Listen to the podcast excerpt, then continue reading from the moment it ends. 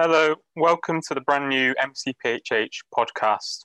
My name is Haseeb. I'm the MCPHH research assistant, and I'm also doing my PhD part time at MMU, researching British Muslim identity in the 20th century. I'm delighted to introduce Dr. Craig Horner, who is a senior lecturer in the history department at MMU. He's also going to be my co host in the future, so you have that delight to look forward to. Dr. Horner uh, I understand you've been doing research into 19th century motoring and have oh, a oh. sorry have a project on it. Could you tell us a little bit about that?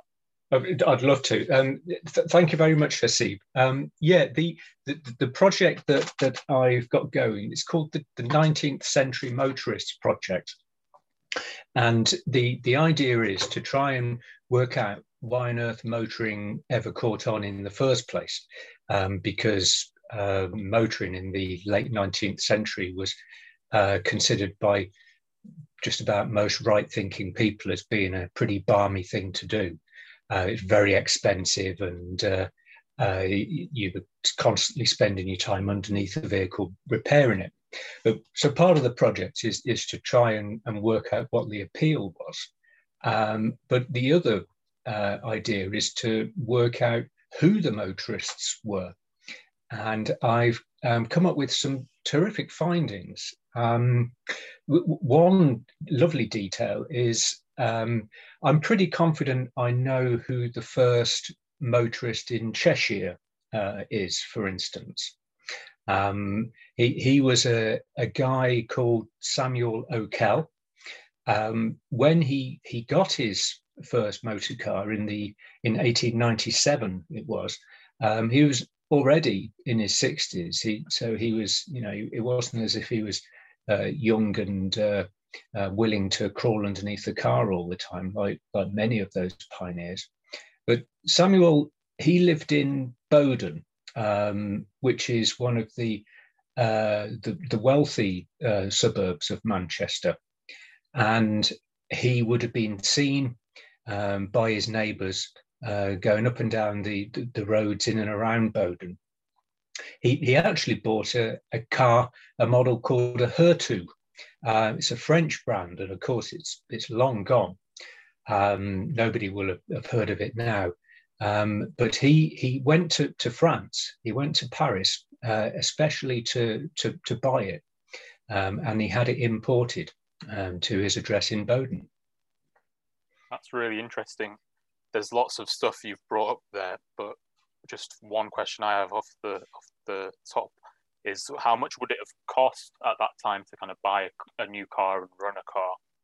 Well, that's a really good question. Um, and uh, let's say by about 1900, we if we look at things like the the adverts that, that you see in in the, those first motoring magazines, um, buying a car, it, it, it could cost you um, over a thousand pounds, for instance, um, by the time you, you bought the, the chassis and, and got a, a coach builder to put a body on it.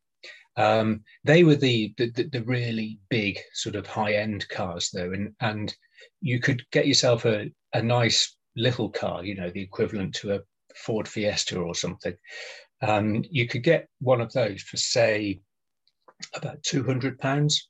Um, although, of course, you, would have to pay extra for things like windscreens, hoods, um, and, and, all of that sort of stuff. Nothing, you know, came uh, included in those days.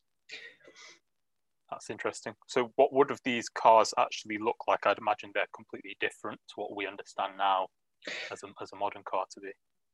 Yeah, uh, they, they, most of them would be recognizable um, as a, a, motor car. You know, they, they, they had four wheels and and uh, some of the seats will have faced forward and so on. Um, but um, there were all sorts of, of contraptions on the road because um, at the time, it, I mean, now we we have an expectation of a car, you know, where you, you're probably going to be in an enclosed space, you know, so if it rains, you don't get wet. You you will have all of the seats facing forward. Um, and you probably expect things like there's a boot at the back and an engine at the front and so on. And so that's kind of what we we expect to see um, these days. But and some of the cars were were broadly like that, but but there was no kind of um, standardization uh, probably until I don't know the 1905 round about that time when when most cars then had the engine at the front and so on. Uh, you, would have all sorts of of um, approaches. What one might be um, where they followed the horse and carriage um, method, um, which of course would have been what how most people, um, you know, what what they would have seen on the roads at the time and what they were used to seeing, and that would be where uh, you, would have the the passengers in in the, the the carriage, some facing forward, some facing backwards and uh, and that kind of idea would have been passed on to the some of the first cars as well. There, there are one or two brands, for instance, where you you've got the the driver, uh, for instance, who's kind of seated towards the rear, and he's he's looking forward, um, but he has to look around uh, the passenger facing him in order to see where he's going. It, it it seems kind of bonkers now, but at the time it made perfect sense.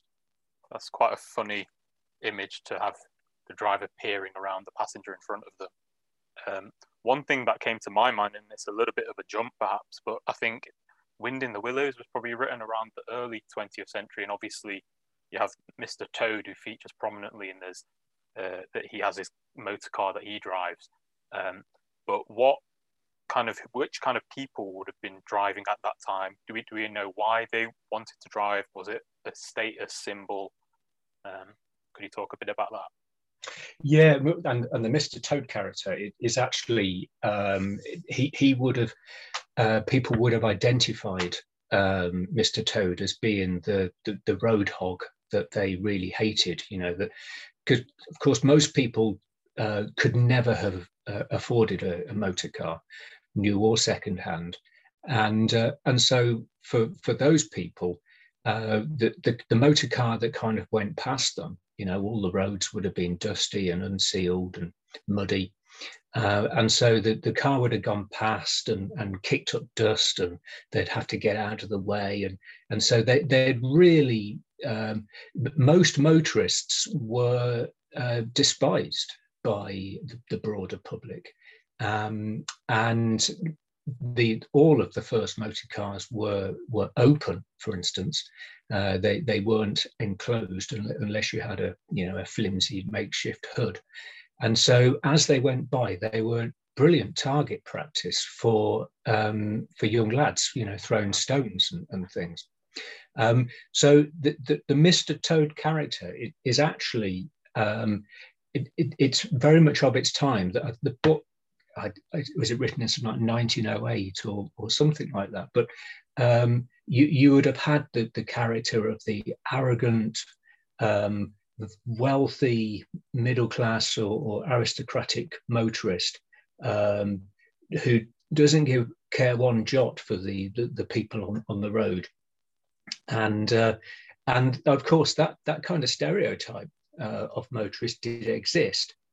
Uh, the the RAC, uh, which was the first uh, national automobile club in, in, in this country, uh, they were urging it, its members to you know show uh, respect to, towards other road users. And um, so you've got that kind of character, the the the, the arrogant, couldn't care less character. Um, but you would have had those who who were a little more thoughtful as well. And um, and of course, you, you'd have the um, cars themselves, which would um, be having to get out of the way of, of the, the horse and, and cart, um, because there are a lot of uh, riders of, of carts, horse-driven carts, who who were not going to give way, who were not going to make way for these newfangled motor cars at the time. So there was a lot of tension um, on on the roads at the time. That's fascinating there's all sorts of questions I kind of want to ask about that. But there, was there any concept of kind of liability, or do we have examples of accidents between horses and carriages and cars that we know of? And do, I don't know when did kind of car regulations start to kick in? Do we have any idea about that kind of stuff? Yeah, the, the, the, again, the motoring magazines and and the, the, newspapers, particularly the local newspapers, are, are really good at, at uh, capturing this kind of information. Um, whenever there was an accident, um, if it involved a motor car, uh, the, the, the, motoring magazines pointed out how it was always uh, assumed that the uh, the driver of the motor car was probably the one to blame. Um, and I, I, guess many times they probably were. Um, but you, you, would have instances of, say, horses being spooked um, by a, an, an, oncoming car. Although that, the, the, by and large, there, there aren't very many um, cases of that. Um, but certainly those people who didn't own motor cars, who were the you know the, the traditional users of a, of a horse or, or a carriage or something, um, would have, have assumed would have seen the, the, the motor car uh, drivers as being you know sort of at fault if, if ever there was an accident. There are plenty of examples of uh, all sorts of dreadful crashes and things because the, the, the first motor cars, just like the, the horse and carriage, they, they all had, well, what we would now think of as dreadful brakes. Um, and and the, you know dreadful steering. The, the first motor cars didn't even have a steering wheel. They they, they had a, a, a tiller arrangement, you know, which was uh, pretty ramshackle. And um, and so what what would happen there is that that uh, you know you you would um, suddenly find yourself in a motor car, um, there, there, would, there wouldn't be any warning signs um, for, say, steep hills. And so you, you would be tanking down a hill out of control. Um, and uh, you know probably run off the road and all sorts of horrific injuries that that, that um, took place at the time. There, there, was no safety regulation at the time uh, because the uh, the, the, the, motor car was, was, this kind of brand new um, innovation, um, which kind of defied um, regulations at, at, the time. Yeah. Obviously, you mentioned the the reception wasn't the best from the general public towards motor cars. Was there a concept of kind of pollution at the time and the fumes that they caused, and was that one of the complaints people had?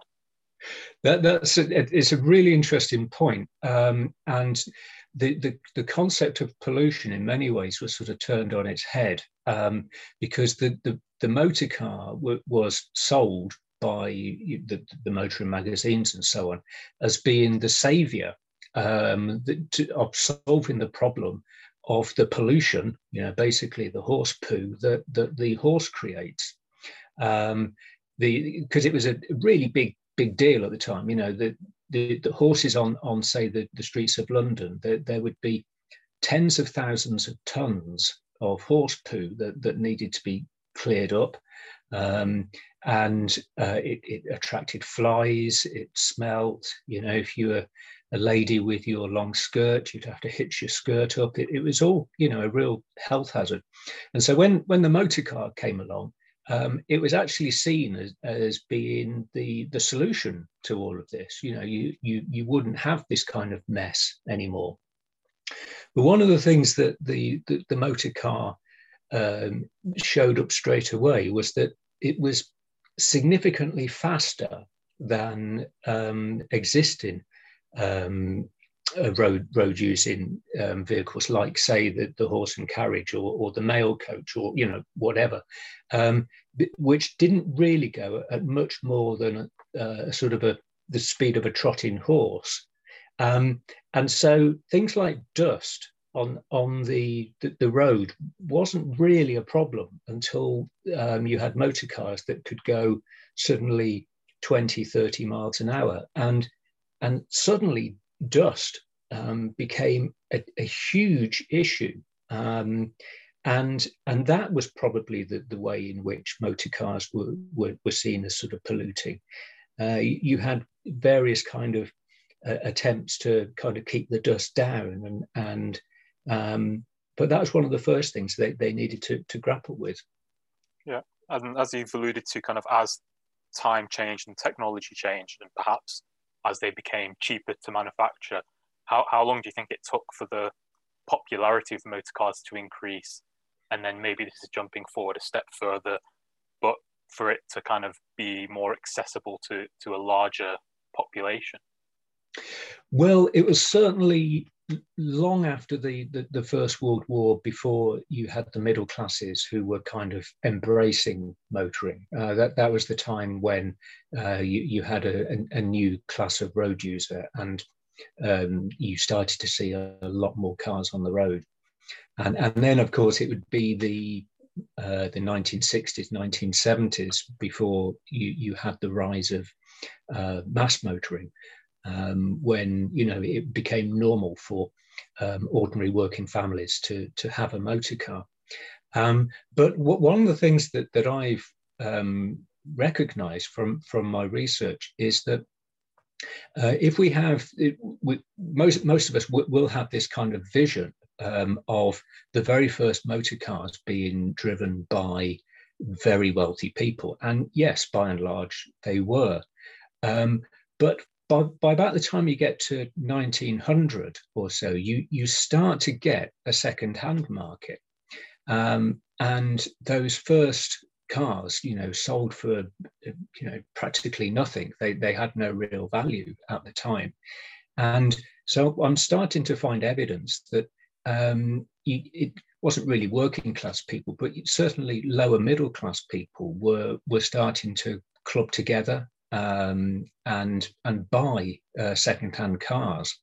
And then, of course, you you had things like motorbikes, which were uh, which coincided with the the motor car. They they were much cheaper, uh, and and all sorts in between. Uh, Three wheelers with um, you know which had two seats, a, a, big bath chair at the front, and and the the rider sitting at the back like on a motorcycle. All sorts of contraptions around, and um, so whilst the, the, the stereotype uh, of it being um, wholly the, the, the, wealthy person's pursuit um, up until, say, the First World War, that is largely intact. But I think we, we need to recognize that there were a lot more people who were able to kind of get in on the game um, and and and start sort of you know they they were demanding um, changes. They they were sort of working uh, telling the manufacturers what they wanted and and so the manufacturers responded to this.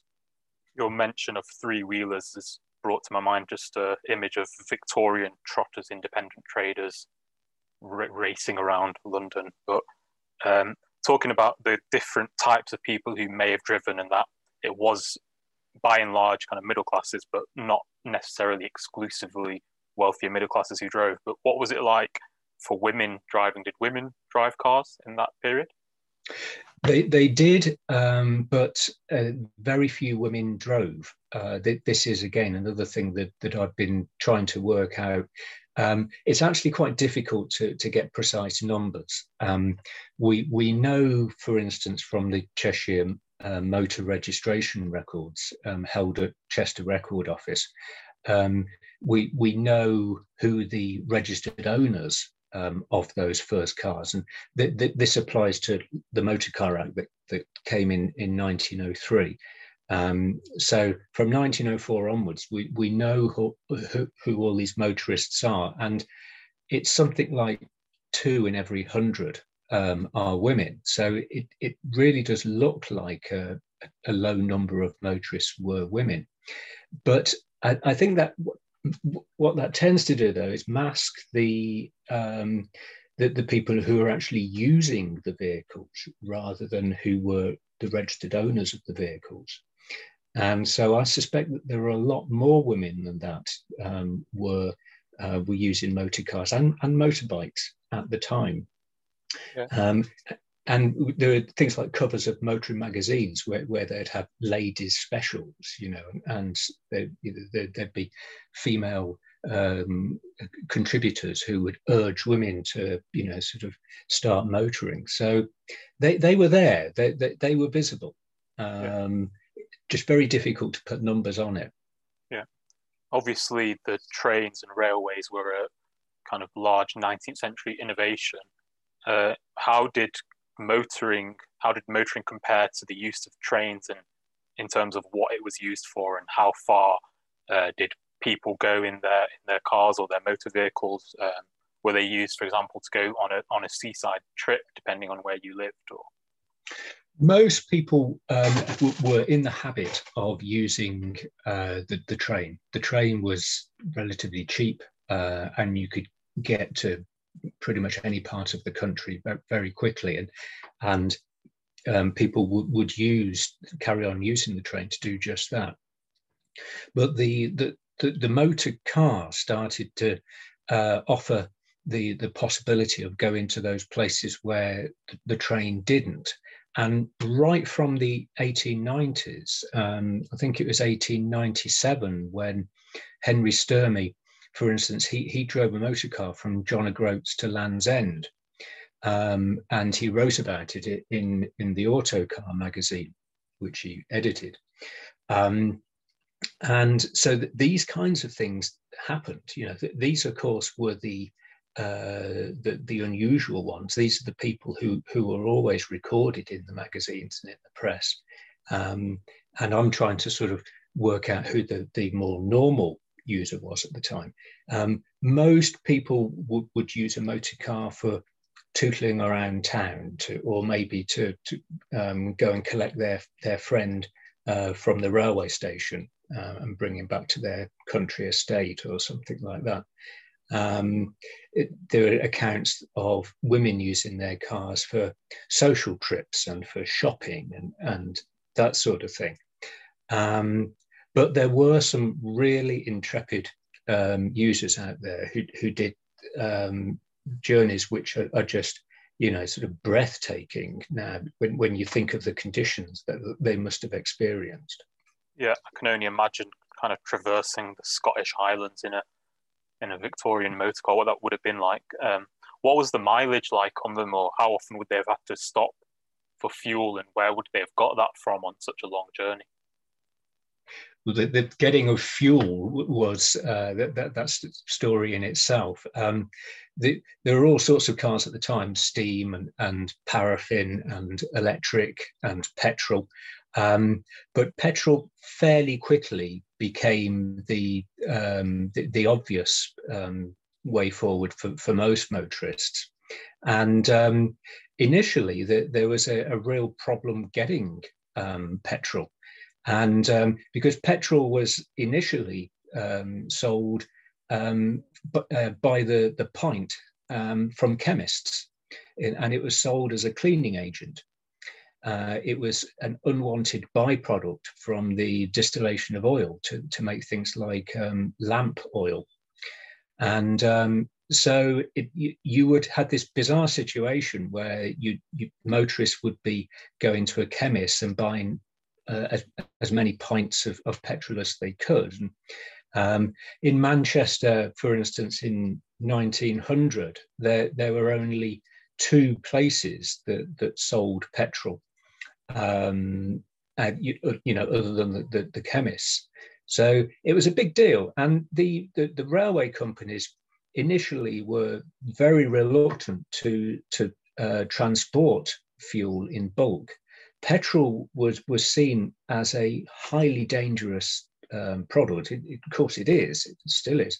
Um, but uh, if, if any vehicle uh, was known to you know, be stored in somebody's barn and it had some petrol in the tank or something, then um, it would have really worried people. Um, and you, you, the owner may need to sort of drain the tank or something to, to calm people down.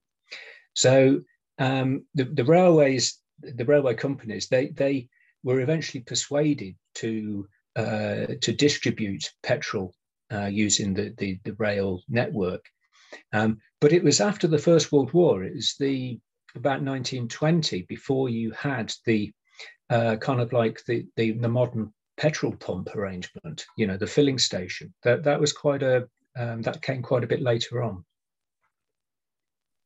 So if petrol was one kind of safety concern, were there a lot of other safety concerns amongst? We kind of talked about it earlier a little bit, but amongst drivers as well as those not driving. Yeah, there, there lots of safety concerns, and some of them seem really quite bizarre um, nowadays. One would be uh, for instance, the use of a windscreen.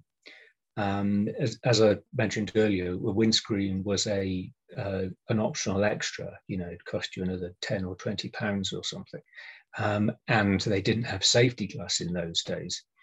And um, uh, so, having introducing glass um, between the, the, the passengers or the driver and the road ahead was seen as a you know really risky thing to do um, and you know because the the, the grass the, the glass could um, have a stone go through it and smash and injure the driver and so on. And so there, was you know, a um, some people were, were reluctant to have windscreens at all. And that it's in part one reason why you you, you have this sort of image of say the, the chauffeur driven car you know where where the uh, the chauffeur is is up front. And and is is out in the open. He's fully exposed. Whereas, uh, you know, the passengers at the back, they they might be contained, you know, w- within a, an enclosed space. But so things like glass uh, were were you know the attitude that we've got nowadays to glass. is completely different to to how it was then. And the other thing is is brakes and steering that that they, they followed carriage technology. Um, and carriages drawn by a horse didn't need um, particularly good steering or particularly good brakes. You know, if you, it would be the horse that, that would do the braking uh, in, in a carriage. And, um, and so this, this technology was just simply transferred onto these first vehicles. And of course, as soon as that you, you get a vehicle that can do 20, 30 or more miles per hour, um, if its brakes and its steering um, aren't suitable for that kind of speed, it, it quickly becomes a very dangerous um, thing to, to be on the road. Yeah. And we spoke about Mr. Toad being one of these kind of reckless, almost speed enthusiast drivers. Was I know that there's like land speed records and stuff for motor vehicles, and maybe that comes quite a bit later, but was there any kind of competitive aspect to any of this? When did kind of sport start to take on motor cars, or was that quite a little bit later?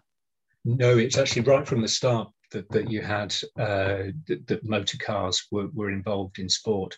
It is mainly on the continent um, because uh, road racing in this country w- w- was not permitted.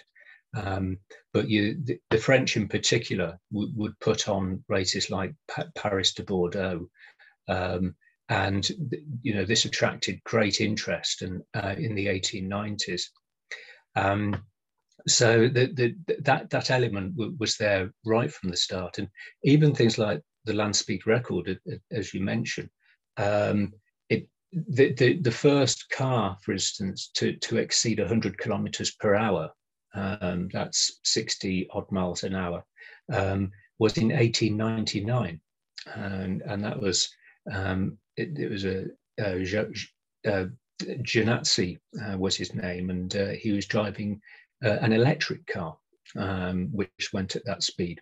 So right from the start, the, there's a big competition to, to have the fastest, you know, the most reliable, uh, and racing really did sort of improve um, motor cars no, no end in terms of their reliability. That's really interesting. You have a really encyclopedic knowledge on all of this, Craig. Um, so, what what are the kind of main resources that you've been using? Are there some good archives that you've been able to access? There've been some wonderful archives. The the the, the one that uh, I've been using for for Cheshire, uh, for instance, uh, if you want to uh, work out who was uh, registering the, the, cars in Cheshire after 1904, then, then go to Chester Record Office. Um, and you, you can see the, the, the you know the, the big huge uh, volumes that, all the records are handwritten um, absolutely fascinating and and, th- and they also give you an insight into um, uh, you know how, how motorists would, would trade up to another vehicle or, or uh, how cars were sold on, and and, and so on. Um, so the, the, the Chester registration records are absolutely wonderful. Um, but I've, otherwise, I've been using some of the records from the RAC archive in London, and um, the, there was the, there's one particular record, a set of records which are, are, are well worth mentioning. Um, in the 1920s, for instance, um, th- those first pioneer motorists who were by then becoming quite elderly, um, they, they set up this kind of uh, dining club called the Circle of 19th Century Motorists, and it was very cliquey and exclusive club, and they met every year. Uh, and it, it, ran until 1960, in fact, um, which by which time most of them had died off, unfortunately. Mm-hmm. Um, but that um, that that club uh, the, the the RAC archive holds the uh, the application forms for those people who wanted to join um, that that circle, that that club, and and that's absolutely fascinating as well because uh, these people needed to give evidence uh, about you know what what kind of motoring they had done prior to 1900, and they needed to be uh, this needed to be verified. So um, there's a lot of wonderful material out there to to get to grips with. Excellent. You've put together a really good website for the project that I've been perusing through the 19th century motorist organ. Of course, we'll share that. Um, one thing I didn't know, but I noticed on the website was that you have a book that has come out or is coming out soon. Uh, yes, um, thank you for mentioning that. Um, next, uh, this month, February, um, to, at the end of this month, I've got a, a, a new book coming out, uh, The Emergence of, of Bicycling and Automobility in Britain. Um, and that's published by Bloomsbury. And um, and orderly queue, please. It, it's uh, I hope it will um, help sort of try to explain a little bit more about why on earth motoring never caught on. Excellent. I look forward to that, and of course we'll share that on our social media once once it's released, and uh, we need to get the library, the university library, to get that in stock as well. That would be lovely. Thank, thank you very much, Haseeb. Thanks, Craig.